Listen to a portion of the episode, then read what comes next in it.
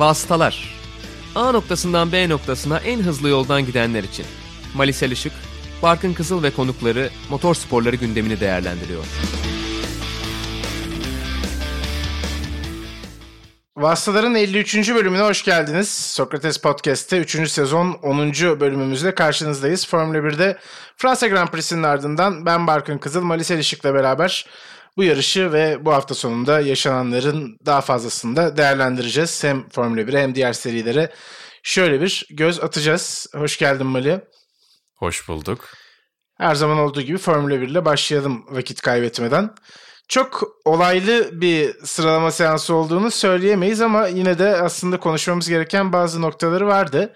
Seansın hemen başında Yuki Tsunoda'nın yaptığı kaza ve ardından aracında meydana gelen arıza ile beraber kırmızı bayrak çıkması biraz bizleri bekletti sıralama seansında ve bir de seansın son bölümünde Mick Schumacher'ın kazası var ki aslında bu son dönemde moda olan sıralamada kaza yaparak iyi bir pozisyonu elde etme olayı da Mick Schumacher'ın da başına gelmiş oldu.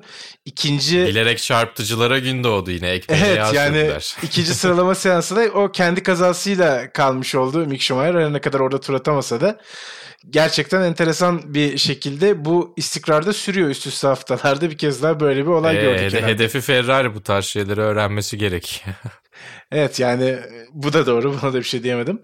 Ama tabii orada konuşulması gereken noktalardan bir tanesi herhalde Stroll'ün bu olayların sonucunda pistte istediği gibi bir tur atamaması daha doğrusu hiçbir hızlı tur atamaması ve Q3'te elenmiş olması oldu ve tabii sıralamaların sonunda da Max Verstappen'in yine aslında Ferrari'lerden, düzeltiyorum Mercedes'lerden daha iyi bir tempoya sahip olmasını da konuşabiliriz diye düşünüyorum.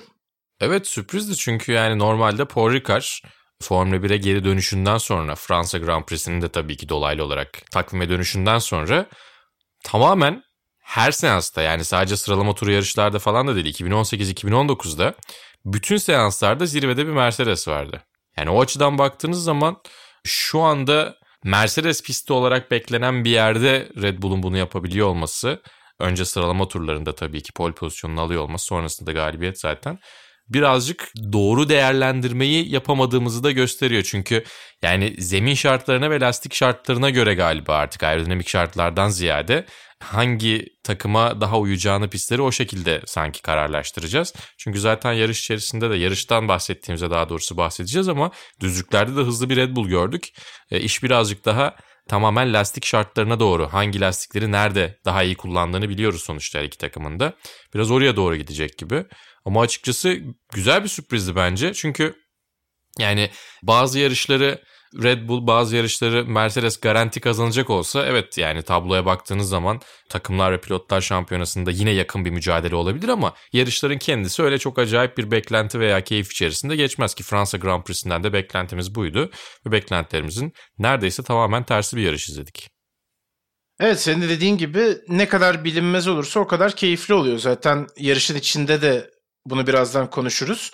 Bu arada sen lastiklerden bahsettin. Aynı zamanda Paul Ricard pistinin bu işte kaçış alanlarında bulunan kırmızı ve mavi çizgilerinde lastikleri biraz beklendiğinden fazla yıprattığı ile ilgili de bazı mesajlar vardı takım telsizlerinden duyduğumuz. Aynı şekilde pistin de... Şöyle bir durum vardı. Pistin senin de söylediğin gibi o dışındaki mavi kısımlar orta derecede araçları yavaşlatıyor ve lastikleri aşındırıyor. Kırmızı kısımlar tamamen ciddi anlamda mahvediyor lastikleri ki zaten e, antrenmanlarda Carlos Sainz orada bir spin attıktan sonra lastiğin o kanvas kısmı görünmeye başlamıştı. Biraz tehlikeli olduğunu da düşünüyorlardı onlar. E, tungstenli asfalt karışımı bir zımpara kullanılıyor neredeyse orada yani.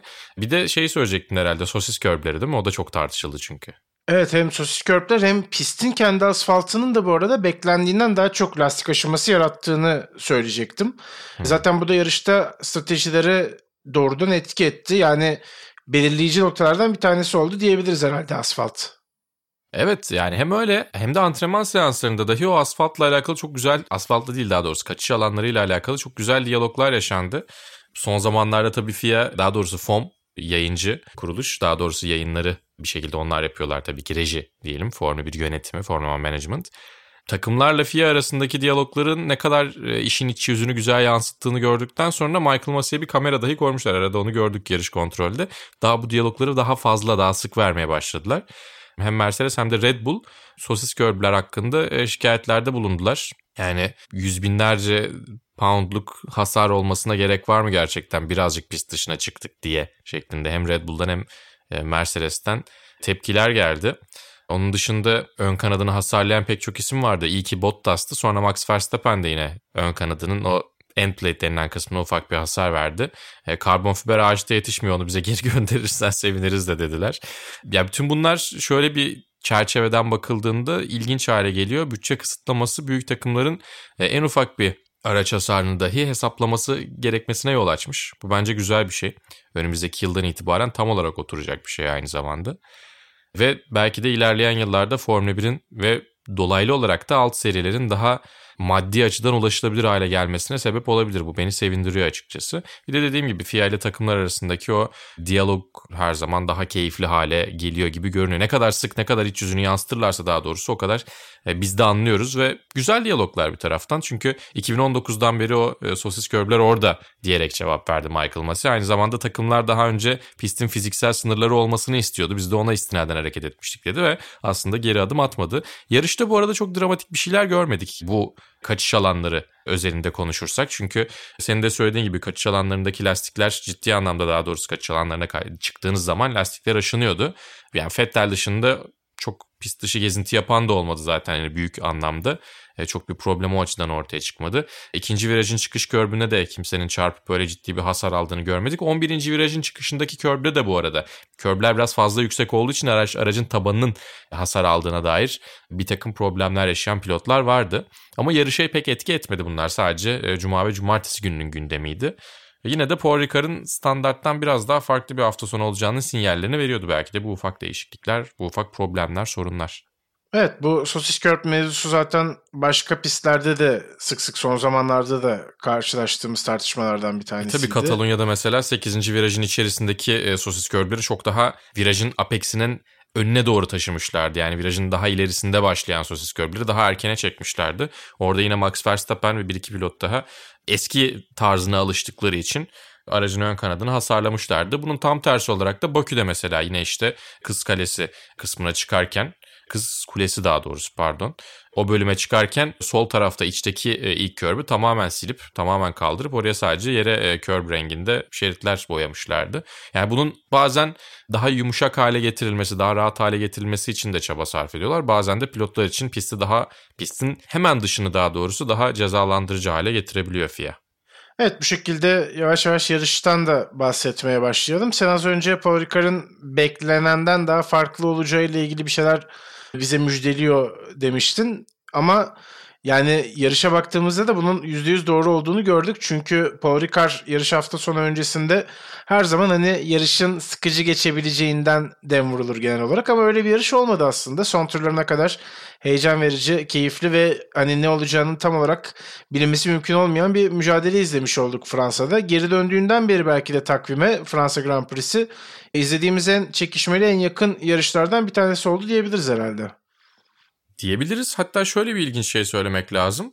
Uzun zaman sonra 2019 Avusturya'dan beri ilk kez bütün araçlar finish görmesine rağmen bu kadar keyifli bir yarış ortaya çıktı ki 2018'de aslında startla birlikte kazaları gördüğümüz bir yarıştı ama sonrasında neredeyse uyuyakalmıştık. 2019'da son turda bir dörtlü mücadele vardı. O biraz keyifliydi belki ama onun dışında yarışta çok bir şey görmemiştik. Ya yani burada liderlik mücadelesi ve onun etrafında getirdiği o gergin hava yani pist üstü aksiyon var tabii ki ama yani yine de tabii ki Paul Ricard standartlarına göre yüksek olmasına rağmen bir Grand Prix ortalamasına göre çok fazla geçiş olmadı. Ama liderlik mücadelesi tamamen ters stratejilerle yetişecek yetişemeyecek biraz av avcı işte ya da ne bileyim bir kovalamacı ortaya çıktığı için bir de yarışın galibiyetini etkileyen bir kovalamacı ortaya çıktığı için bence çok daha e, keyifli bir Paul Ricard izledik. Ya burada Mercedes'in çok üstün olmasını beklerken Mercedes'in o kadar da üstün olmaması hatta Red Bull'un gerisinde kalması hız olarak bence bu hafta sonunu keyifli hale getirdi. Beklenmedik bir şey ortaya koydu. Ve farklı stratejilere gitmeleri de keyifliydi. Mesela yine bahsedeceğiz ondan ama e, hemen Red Bull'un yaptığını Mercedes takip etseydi belki bu kadar yarışın sonunda buluşacak kadarlık bir durum ortaya çıkmayacaktı. O kadar gergin bir şekilde ya da bu kadar heyecanlı bir şekilde izlemeyecektik. Ya şimdi bir de şöyle bir durum var bence. Hazır Red Bull Mercedes çekişmesine girmişken şu anda Red Bull'un elinde Sergio Perez'in olması kesinlikle işleri daha farklı bir duruma getiriyor. Bunu önceki sezonlarda da zaten vasıtalarda da konuşmuştuk ya da dışarıda sohbet ederken de konuşuyoruz. Yani Mercedes çoğu zaman hani Bottas'ın istenileni veremediği günler olsa da 2'ye 1'i yakalıyordu Red Bull'a karşı. Şu anda tamamen 2'ye 2 bir mücadele söz konusu. Hatta Perez'in Hatta bazen Red Bottas'ı zorladığını söylüyoruz, görüyoruz. Evet senin de dediğin gibi bazen Bottas oralarda olmuyor ama Perez oralarda olmaya başladı. Kendisi zaten 5 yarışa ihtiyacım var dedikten sonraki yarışında yarış galibiyeti aldı. Sözünü de tuttuğunu söyleyebiliriz bir anlamda. Şu anda Artık araçla olan uyumu da çok iyi gözüküyor. Hızı da çok iyi gözüküyor. Yine Bottas'ı mağlup etmeyi başardı. Sen az önce bahsediyordun işte hani Mercedes'in hızlı olmasını bekliyoruz diye.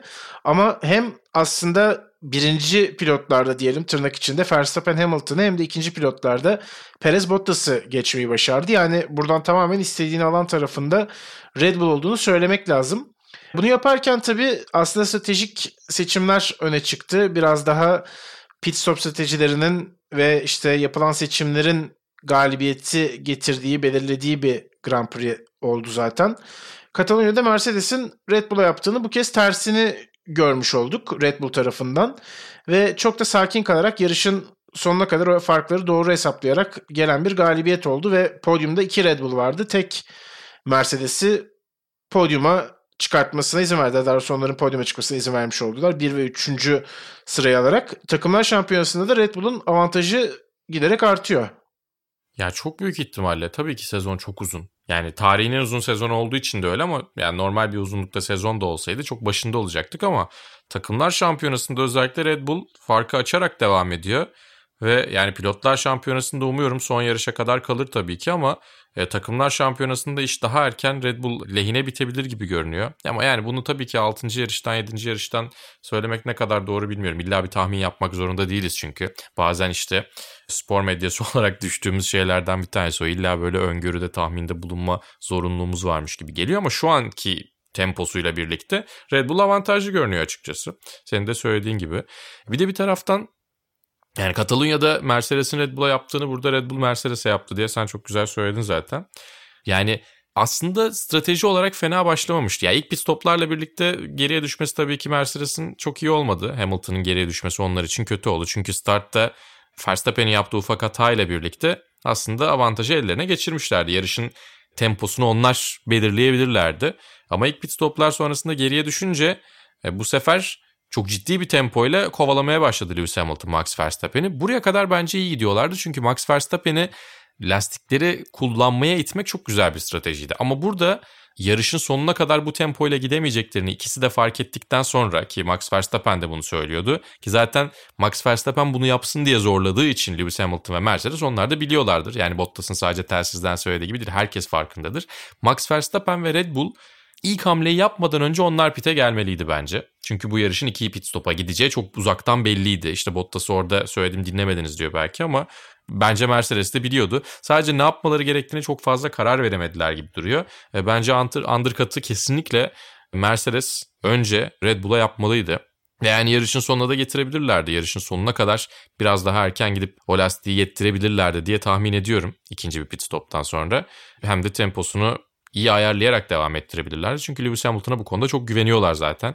E, hava şartları da aslında e, tabii ki lastikleri çok ekstrem zorladıkları için ucu ucuna yettirebildiler ama normalde şu hava şartları, bu yarış şartları Mercedes'e biraz daha alan verebilecek bir şeydeydi açıkçası, durumdaydı. Çünkü yani Red Bull'da şu açıdan zorlanıyordu. Normal şartlarda baktığımızda aslında soğuk havalarda Mercedes'in problem yaşadığını biliyoruz lastik ısıtmak için ama Red Bull'un da yaşadığı bir problem vardı. Sabah yağan yağmurla birlikte pist üstündeki kauçuk tamamen gitmişti. Ve onlar daha ince bir arka kanat kullandıkları için aracın arkası daha fazla kayıyordu onların. Dolayısıyla biraz dengeye geliyordu. Mercedes'in normalde belki biraz dezavantajlı olabileceği bir yerde bu şartlar bir araya geldiğinde lastikleri gayet güzel koruyabilecekleri veya istedikleri gibi kullanabilecekleri iki pit stop'tan bahsediyorum tabii ki bir ortam vardı. Ve bunu bence iki araçlarıyla birlikte Verstappen veya Red Bull herhangi bir hareket yapmadan önce onlar yapabilirlerdi. Onları zorlayabilirlerdi.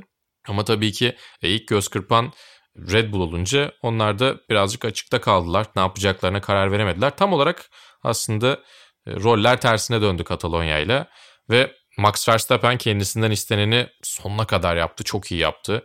Yani bu kadar iyi bir sürüş. Tıpkı Lewis Hamilton'ın sürüşünü e, övdüğümüz gibi Katalonya'da burada da Max Verstappen'i kesinlikle övmek lazım. Araya giren tur bindirdikleri pilotlar olmalarına rağmen çok güzel bir şekilde yetişti ve son turda, sondan bir önceki turda daha doğrusu e, geçişi yapmayı başardı. Lewis Hamilton da aslında çok fazla savunma yapmadı. Biraz orada Bottas'ın yapmaya çalıştığı ama beceremediği savunmayla Lewis Hamilton'ın çok fazla zorlamamasını istiyorsan karşılaştıralım Barkın. Yani aslında bu noktada istersen şeyi de konuşabiliriz. Özellikle DRS ile beraber yani arkadaki isim farkı kapatıp geldikten sonra geçiş yapacağını %99 biliyoruz. Sence evet, bir bu saniyeden aşağı indiğinde fark o iş bitiyor aslında. Aynen öyle. Sence bu durum biraz seyir zevkinden götürüyor mu ya da öndeki pilotun savunma yapma isteğinden götürüyor mu? Bence böyle bir durum söz konusu çünkü ve Hani o fark kapandığı zaman evet zaten arkadaki aracın temposu daha yüksek demek ama her zaman söylüyoruz yakalamak başka bir şey, geçmek bambaşka bir durum diye. Fakat DRS ile beraber geçmek de aslında çok öyle bambaşka bir durum haline gelmiyor. Yani o avantajı kullandığınız zaman zaten daha da hızlıysanız mutlaka o geçişi buluyorsunuz. İşte Bottas'ın tam olarak istediği gibi savunma yapamamasının sebeplerinden bir tanesi de belki o olarak gösterebiliriz. Çünkü bir noktada biliyor öndeki pilot içten içe geçireceğinden belki de emin oluyor. Çünkü biz izlerken emin oluyoruz. Muhtemelen onlar için de aynı durum söz konusu oluyordur. Çok hani nadir bir şekilde savunmaların başarılı gerçekleştiğini görüyoruz bu sistemle beraber.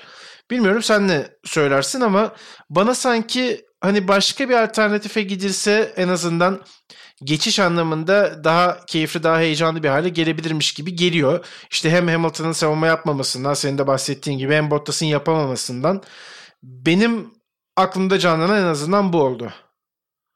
Yani evet haklısın çünkü sadece kaçınılmazı geciktirebiliyorsunuz DRS ile birlikte. Özellikle de lastik performansında ciddi farklar varsa öndeki ve arkadaki araç arasında. Ama başka bir çözüm aslında 2022 kuralları gibi görünüyor. Çünkü eğer 2022 kuralları ile birlikte e, araçlar birbirini çok rahat bir şekilde takip edebilecek ve geçiş yapabileceklerse DRS'yi de yavaş yavaş işin içerisinden uzaklaştırmak istiyor zaten FIA ve Formula 1 yönetimi orta vadeli planları arasında DRS'ye ihtiyaç duymamak var aslında öyle söylemek lazım. Çünkü DRS biraz yara bandıydı. Çünkü yani uzun süre devam ettirilebilir bir çözüm gibi değil kısa süreli bir çözüm olarak getirilmişti. Tabii çok uzun zamandır Formula 1'in bir parçası haline geldi. Belki etki alanı azaltılabilir. Önümüzdeki yıldan itibaren yine DRS'ye ihtiyaç olabilir ama DRS bölgeleri kısaltılabilir. Şu anda tam tersi yapılıyor. Uzatılabiliyor DRS bölgeleri. Sayısı düşürülebilir Daha belki. kısa kısa kullanılabilir. Nasıl? Sayısı düşürülebilir belki bir pist üstünde. Sayısı düşürülebilir pist üstündeki. Aynen öyle. Tek DRS yapılabilir. Ama belki yine geçiş yerlerini çeşitlendirmek açısından DRS'ye ihtiyaç varsa arttırabilirler bile sayısını ama mesafesi düşebilir. O zaman bir, bir denge ortaya koyabilirler diye düşünüyorum. Ama önümüzdeki yıllardan itibaren yeni kurallarla, yeni aerodinamik kurallarla birlikte e, asıl amaç aslında DRS'ye ihtiyaç duymayacak şekilde araçların birbirini takip edebilmesi ve geçebilmesi. Önümüzdeki yıldan itibaren göreceğiz bu işe yarıyor mu yaramıyor mu? Ama şu anda evet dediğin gibi bazı geçişleri gerçekten kaçınılmaz hale getiriyor. E, öyle olunca da işin soru işareti kısmı aslında soru tam olarak cevaplanmadan önce ortadan kalkmış oluyor. Bu birazcık tatsız. Ama lastik performansları açısından bakıldığı zaman da işte DRS olmasaydı ya da hafif bir yağmur olsaydı, inceden bir yağmur geliyor olsaydı ve DRS kapanıyor olsaydı e, o zaman çok daha farklı bir şey görebilir miydik? Yoksa yine aynı şekilde benzer bir durum yakalar mıydık? E, onu da tartışabiliriz. Burada Lewis Hamilton ve Valtteri Bottas'ın farklarından bahsetmek gerekiyor. Bottas iç çizgiyi kapattı ama iç çizgiyi kapattığında e, o kauçuk parçaları misket denilen e, kauçuk parçalarını da lastiğine toplamış oldu ve bir sonraki virajı neredeyse tutturamıyordu çok ciddi bir hata ile birlikte çok daha rahat geçmesine sebep oldu aslında. Verstappen o kadar yakın değildi. Muhtemelen start finish düzlüğüne kadar da arkasında kalacaktı Bottas'ın.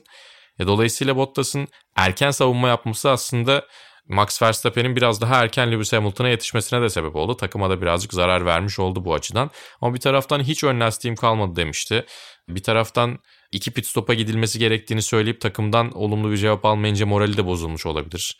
Bir taraftan Sergio Perez kadar birinci pilotuna bir şeyler vermek istemiyor gibi duruyor. Çünkü koltuğunun tehlikede olup olmadığından emin değil. Ya da işte önümüzdeki yılda yarışıp yarışmayacağından emin değil. Koltuğu tehlikede aslında ama bütün bunlar e, Bottas'ın doğru karar verebilme mekanizmasını da etkiliyor olabilir açıkçası. Ama Lewis Hamilton'ın savunma yapmaması ki Nico Rosberg biraz sert eleştirmiş. Zannediyorum hala yeri geldiğinde gol atmaya çalışıyor e, Hamilton'a ve Mercedes'e. Yani pilot psikolojisi dışındaki yorumlarını çok beğeniyorum bu arada. Zaten e, milyon tane dil konuştuğu için farklı televizyonlarda kendisini görme şansı buluyorsunuz. İşin iç yüzüyle alakalı çok güzel yorumlar, kendi tecrübelerini güzel aktarıyor.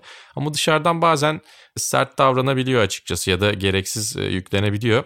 E, Lewis Hamilton'ın savunma yapmamasının sebebi muhtemelen e, yarış çizgisinden ayrıldığı zaman lastiklerini biraz daha hasarlayabileceği veya işte az önce söylediğim gibi o kauçuk parçalarını toplayıp bu sefer Perez'in önüne düşebilme ihtimaliydi. O yüzden çok da fazla savunma yapmadı.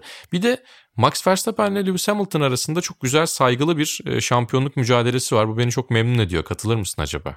Evet bence de kesinlikle katılıyorum. Hem pist üstünde hem pistin dışında da gayet iyi anlaşıyorlar. Bu da izlemesi daha keyifli bir hale getiriyor bence de. Peki o zaman artık ilk iki takımdan biraz daha diğerlerine doğru geçelim istersen Mali. Çünkü konuşulacak dikkat çeken bazı performanslar var. Alpine'le devam edelim dilersen. Çünkü burada ev sahibi takımda onlar. Ve antrenmanlarda aslında çok hızlı olduklarını görmüştük ve ikimizin de onlardan beklentisi bir anlamda yükselmişti. Hem Ocon hem Alonso. Fantazi takımımızı aldık demek oluyor bu. Evet yani. tam olarak bu oluyor beklentinin yükselmesi. Hem, hem Ocon hem Alonso gerçekten güçlü gözüktüler.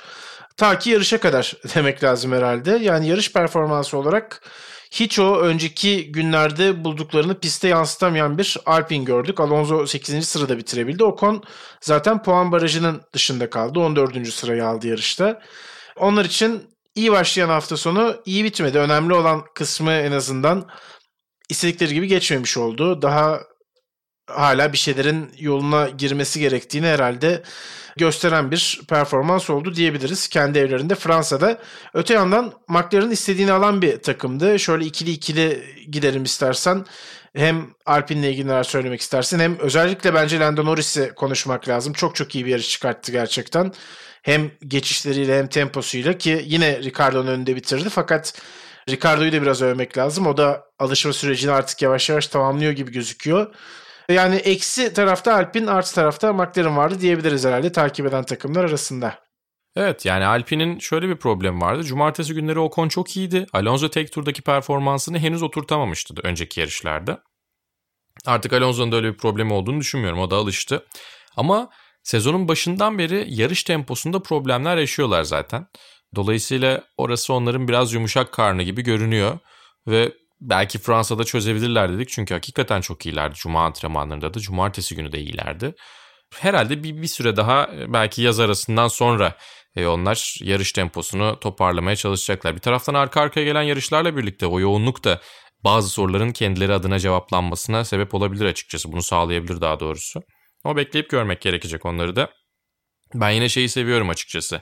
Geriye kalan takımlar içerisindeki momentumun sürekli değişiyor olmasını. Bir hafta Ferrari, bir hafta McLaren, bir hafta Alpine belki de henüz olmadı ama olması. Hatta belki Alfa Tauri oralara gelebilecek bazı Aston Martin'i belki sayabiliriz artık. Aston Martin sayabiliriz zaten. Ben de tam birilerini unutuyordum diyordum. Aston Martin'i unutuyormuşum. Teşekkür ederim. Yani böyle olduğu için aslında güzel hala ama yine de e, McLaren ve Ferrari hatta tabii ki her pistte en azından bir şeyler yapabiliyor olmasıyla McLaren bir adım önde gibi görünüyor şu anki noktada. E, ki zaten pilotlarının ciddi istikrarı ve aslında her pistte bir şeyler yapabilecek bir otomobil olmasıyla birlikte de McLaren bu anlamda avantajlı. Çünkü Ferrari'nin uyumsuz olduğu pistlerde tamamen gerilerde olduğunu görüyoruz. Kendileri de aynı şeyi söylüyorlar zaten. E, Lando Norris bu sene bir yarış hariç bütün yarışlarda ilk 5'e girdik. İnanılmaz bir istatistik bence bu ve çok işlerine yarayacak bir istikrar aynı zamanda ve belki ileride Lando Norris'i şampiyonluk potasına önümüzdeki yıllarda girdiği zaman eğer McLaren önümüzdeki yıllarda güçlü bir takım şampiyonluk mücadelesi veren bir e, takım olursa çok işine yarayacak bir istikrar. Çünkü önemli puan toplamanın ne kadar avantajlı olduğunu birinci elden görüyor. E, onun dışında Daniel Ricciardo biraz daha hata payı olan pistlerde ki zaten Paul Ricard'dan sonra Abu Dhabi'ye kadar bu kadar hata payı olan başka bir pistte yok. Yani bakmayın sosis körp falan diyoruz ama yine de sizi çok cezalandıran bir pist olmadı hiçbir zaman. 167 farklı kombinasyonu var. İstediğinizi kullanabiliyorsunuz açıkçası. Evet, kaçacak metrelerce alan var onun yanında. Tabii ki var. Var yani. Daniel Ricciardo o yüzden daha rahat olduğu bir pistte e, yarıştı o anlamda bakıldığı zaman. Yani hata payı vardı. Bunu da güzel değerlendirdi. Pist üstünde de en çok geçiş yapan, bize en çok seyir zevkini o anlamda yaşatan McLaren'lardı. Hem kendi aralarında geçiş yaptılar hem diğerlerinde de geçtiler.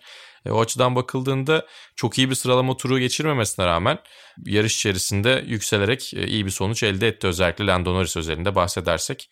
E, şu ana kadar McLaren geriye kalanların en iyisi gibi görünüyor. Bazı pistlerde en iyi üçüncü takım olmayabiliyorlar ama sezonun geneline baktığımızda şu anda iki adım geriye atıyorsa rakipleri iyi olmadığı yerlerde McLaren yarım adım bir adım geride kalıyor. E, biraz o avantaj, biraz istikrarlarını da kullanıyorlar. Evet McLaren'ın da en büyük rakibi Ferrari gibi gözüküyor gerçekten. Biraz daha Ferrari'nin aracına uygun, onların sevdiği tarzda pistlerden Paul Ricard'a geldik. Ve burada aslında Ferrari'nin biraz daha hani geri adım atmasını az önce senin de ifade ettiğin gibi bekliyorduk. Çünkü tam olarak Ferrari'nin istediği o hani yavaş ya da orta hızdaki virajların ağırlıkta olduğu bir pist değil burası. Dolayısıyla Ferrari için uygun olmayabileceği konuşuluyordu. Zaten şaşırtan nokta bizi bence Carlos Sainz'in sıralamadaki performansı oldu. Yani geri kalanların en iyisi olmayı başarmıştı. Fakat yarışta biraz daha Ferrari'nin gerçek temposunu da görmüş olduk. Hem Sainz'le hem Leclerc'le puan cetvelin dışında kaldı onlar da. İlk ona giremediler. Kötü bir hafta sonu oldu kesinlikle Ferrari için. McLaren'la olan üçüncülük mücadelesinde yara almış oldular. Böyle geçirdikleri bir haftayla beraber. Onlar da gözlerini sıradaki yarışlara çevirecek artık. Bunun dışında Aston Martin'i tabii konuşalım. Hem Lance Stroll'ün sıralamada tur atamadığından bahsetmiştik zaten. Yarış içindeki yükselişi ve puanla yarışı tamamlaması. Hem Vettel'in zaten son dönemlerde tutturduğu performansla beraber yine puanlara gidebiliyor olması yavaş yavaş sezonun ilerleyen bölümüyle beraber Aston Martin'in de oralarda olacağını bize gösteriyor herhalde. Evet yani Aston Martin'in özellikle de yeni bir yapılanma içerisinde özellikle Vettel'in biraz daha e, rahat hissedebileceği bir yerde. Yani aslında beklentilerin çok yüksek olduğu ve geçtiğimiz yıla kıyasla da ciddi bir dezavantajla sezona başladıkları bir durumdan bahsediyorduk. Çünkü en iyi takımı taklit ettiğiniz zaman onlara ket vurulduğu zaman siz belki bunu iki kat daha fazla hissediyorsunuz. Çünkü ne olursa olsun o takım aracı daha iyi anlayabiliyor. Yani o dezavantajlara rağmen fena toparlamadılar bence. Ben çok daha gerilerde kalırlar ve uzun sürede toparlayamazlar diye düşünüyordum. E, dolayısıyla ne kadar orta sıra mücadelesi kalabalık olursa bizim için o kadar keyifli olacak. Onlar için de aslında o kadar keyifli olacak. Dolayısıyla güzel şeyler deniyor olmalarını özellikle pit stop stratejisi anlamında e, bence orta sıranın en dikkat çeken takımlarından bir tanesi. Ama tabii ki e, kumar oynayacak kadar geride kendilerini buluyorlar. Bulundukları pozisyon da aslında iyi strateji yapmayı gerektiriyor veya işte farklı şeyler deneyip büyük avantajlar sağlayabilecek stratejileri deneme fırsatı sunuyor onlara.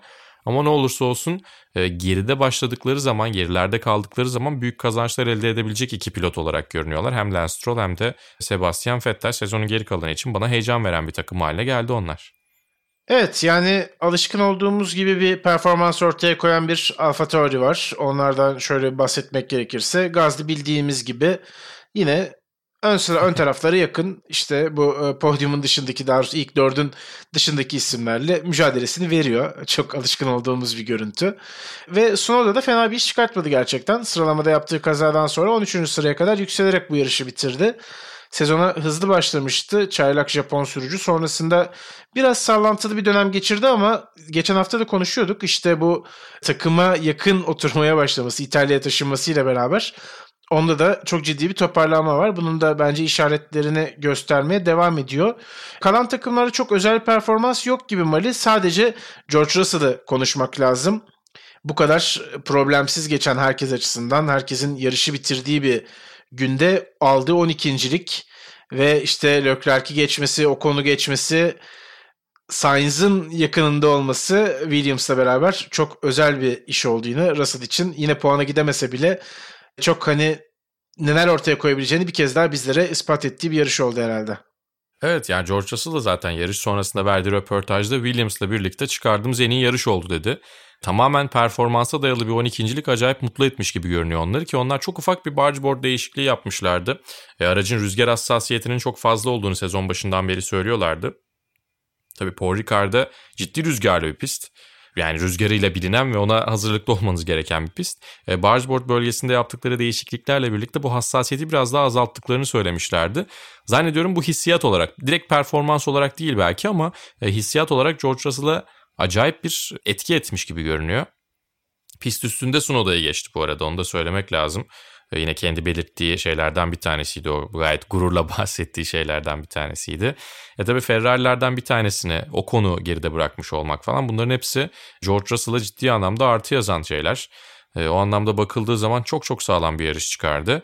Ve yani bir taraftan da şanssız sayılabilirler çünkü ya çok uzun zamandır 20 aracın birden finish gördüğü bir yarış izlemiştik. Önde bir şeyler olsaydı e, belki ilk, ilk puanlarını alabilirlerdi. Ama tabii ki fırsat çıkmasını bekleyecekler. Daha önce e, George Russell'ın elinde puan alabileceği fırsatlar vardı. Kendisi çöpe atmıştı. Bu sefer elinden geleni yaptı. Fırsat çıkmadı. Bazen öyle bazen böyle olabiliyor bu tarz şeyler aslında. Ya sezon içerisinde eğer bu performansı koruyacaklarsa ki 9.luğu da bu arada geri almış oldular tabii Mick Schumacher'ın 13. ile birlikte e, bir anda 10.luğa gerilemişlerdi takımlar şampiyonasında Haas'ın arkasına gerilemişlerdi. E, şimdi bu 12.lik tekrar onları 9. sıraya taşıdı. Ama puan alabilecek potansiyeli de bu aracın var gibi görünüyor. Sadece önde biraz problemli, biraz olaylı bir yarış olması gerekiyor ve olaylardan George Russell'ın, yani olayları başlatan ismin en azından George Russell olmaması gerekiyor en azından öyle söylemek lazım. E, o yüzden yani sezon içerisindeki performans Williams adına da Russell adına da heyecan verici. Bir taraftan şu anda aslında sahnede yer alıyor George Russell. Çünkü önümüzdeki yıl Mercedes'le yarışacağı önümüzdeki 1-2 ay içerisinde açıklanabilir. Yani yaz arasıyla birlikte o karar verilecek gibi duruyor. Mercedes her ne kadar biraz daha bekleyelim görelim dese de iki taraftan da bu konuda bir baskı var. Hem Bottas hem George Russell ne yapacaklarını öğrenmek istiyorlar. E, bu yüzden spotlar onun üzerinde o anlamda bakıldığında ve sezona da e, çok iyi başlamamıştı o açıdan bakıldığında. Imola'daki hatası ve ardından ortaya koyduğu davranışlarla biz de eleştirmiştik zaten. Biraz şakayla olsa da e, Toto Wolff de eleştirmişti. Şimdi biraz daha toparlamak istiyor ve tabii ki toparlamanın en iyi yolu ne? Pist üstünde sağlam performanslar ortaya koymak. Evet her zaman söylenen şey zaten Formula 1'de o sözleşmelerin ne zaman konuşulduğu, ne zaman imzalandığı hiç belli olmaz. Belki de Russell imzayı bile atmış olabilir en azından. Olabilir, Resmi olmasa olmaz. da anlaşma sağlamış olabilirler. Bunu tabii bilemiyoruz. Ee, ama şampiyona içinde çok heyecan verici bir noktaya taşıyacak o denkleme Russell gibi bir ismin de katılmış olması. Neyse şimdiden beklentiyi çok yükseltmeyelim. Formula 1 kısmımızı kapatacağız çünkü. Zaten Russell Mercedes birlikteliği gerçekleştiği zaman bol bol üstünde de konuşuruz. Sadece şunu ekleyeceğim. Williams'la ilgili zaten onlar sürekli olarak bu sezon zar atacaklarını söylüyorlardı. Ellerinden gelenin en iyisini yapıp bazı pistlerde puana yaklaşma gibi bir ihtimal yaratabileceklerinden bahsediyorlardı. Böyle bir araç yarattıklarını ve Russell'ın sürüşüyle beraber onu birleştirdiklerinde böyle sonuçlara gidebileceklerini söylüyorlardı. Yani gerçekten iki araçlık bir kaza puan için yeterli olabilirdi ama senin de dediğin gibi olmadı. Kendileri için talihsizlik diyelim. Ve Formula 1'i kapatalım. MotoGP ile devam edeceğiz. MotoGP'de de bunu söylemeyi hiç beklemiyordum. Sürpriz bir sonuçta Mark Marquez yarış kazanmayı başardı Ali. Sachsenring'de zaten çok iyi olduğu bir pist Mark Marquez'in. 581 gün sonra Valencia'da aldığı son zaferin ardından bir Mark Marquez galibiyeti izlemiş olduk. Oliveira ve Quartararo da podyumu tamamladılar. Seninle konuşurken sakatlıktan dönen Marquez'in bile şampiyonluk için ciddi bir tehdit olabileceğinden bahsediyorduk. Ama o kol sakatlığı kendisini bizim tahmin ettiğimizden biraz daha fazla etkiliyor gibi gözüktü. Pist üstündeki performanslarına da yansımıştı. Zasserling biraz daha onun kazanabileceği tarzda pistlerden bir tanesiydi herhalde. Bunu söylemek yanlış olmaz. O da galibiyeti getirmeyi başardı kendisi adına ve Honda'ya da uzun süre sonra bir tabii yarış zaferi gelmiş oldu bu anlamda. Evet yani 11 yıldır burada geçirmiyor olmasının ciddi bir e, etkisi vardı tabii ki ama bir taraftan fiziksel olarak bakıldığında da sağ kolunu en az zorlayacak pistlerden bir tanesiydi Sachsenring. Güzel bir hikaye oldu açıkçası çünkü mental olarak çok uzun bir sakatlıktan yani kariyer bitirebilme imkanı olan bir sakatlıktan dönmek öyle çok kolay değil. Bunun benzerini aslında Mick Doohan zamanında yaşamıştı. Mark Marquez de ona teşekkür etmiş yarış sonrasında. Mick Doohan'la konuştuktan sonra e, kafamda bazı şeyler daha netleşti diye söylüyor ki Doohan'ın çok daha ciddi bir sakatlığı vardı. Ama yine kariyer bitirebilecek ciddiyetteydi aslında bakarsak. O açıdan yani Mark Marquez'i tekrar e, galibiyet e, potasının içerisinde görmek bizim için keyifliydi ama sezonun geri kalanında benzer performansları görüp görmeyeceğimizi açıkçası çok bilmiyorum. Mark Marquez de söyledi zaten hani normale veya zirveye tamamen döndüm diyemem. Sadece bu yarış benim için iyi bir yarıştı dedi. Miguel Oliveira ikinciydi. Fabio Quartararo da üçüncüydü. Şampiyonada da o açıdan keyifli bir mücadele var. Quartararo biraz farkı açtı ama Oliveira da belki e, Joan Mir'in geçtiğimiz yıl yaptığını bu yıl yapabilir onu. Bir, bir kez daha tekrar ediyorum. Söyleye söyleye yapacağım herhalde. Evet İyi KTM'yi KTM'yi zaten hani en öne çıkan motosiklet olabilir mi diye de konuşuyorduk. Hı-hı. Neden olmasın? Bence senin de bu ısrarların bir şeyler getirebilir. Ya en azından bir çekişme olsun, keyifli olsun istiyoruz. Quartararo da iyi olduğu pistlerde çok iyi açıkçası ama kötü olduğu pistlerde de hakikaten geriye düşüyor. Ki yani Maverick Vinales mesela Yamaha çok korkunç durumdaydı. Bu üçüncülük onun için ekstra bir performans. Yani e, sonuç tablosunun son sayfasında Vinales ve e, Morbidelli'yi görüyorduk ki bence korkunç. Yani sadece hız eksikliğinden bu arada yani herhangi bir problemden falan da değil. O açıdan bakıldığında bu Yamaha ile bu performans Quartararo adına da artı yazar. Yine tabii Moto3'ten de bahsetmek gerekiyor hazır iki tekere gelmişken. Biz yine izgeli yayınları değiştik diye ben Deniz'den galibiyet bekliyordum doğrusu. Çünkü Sachsenring'de daha önce çok iyiydi.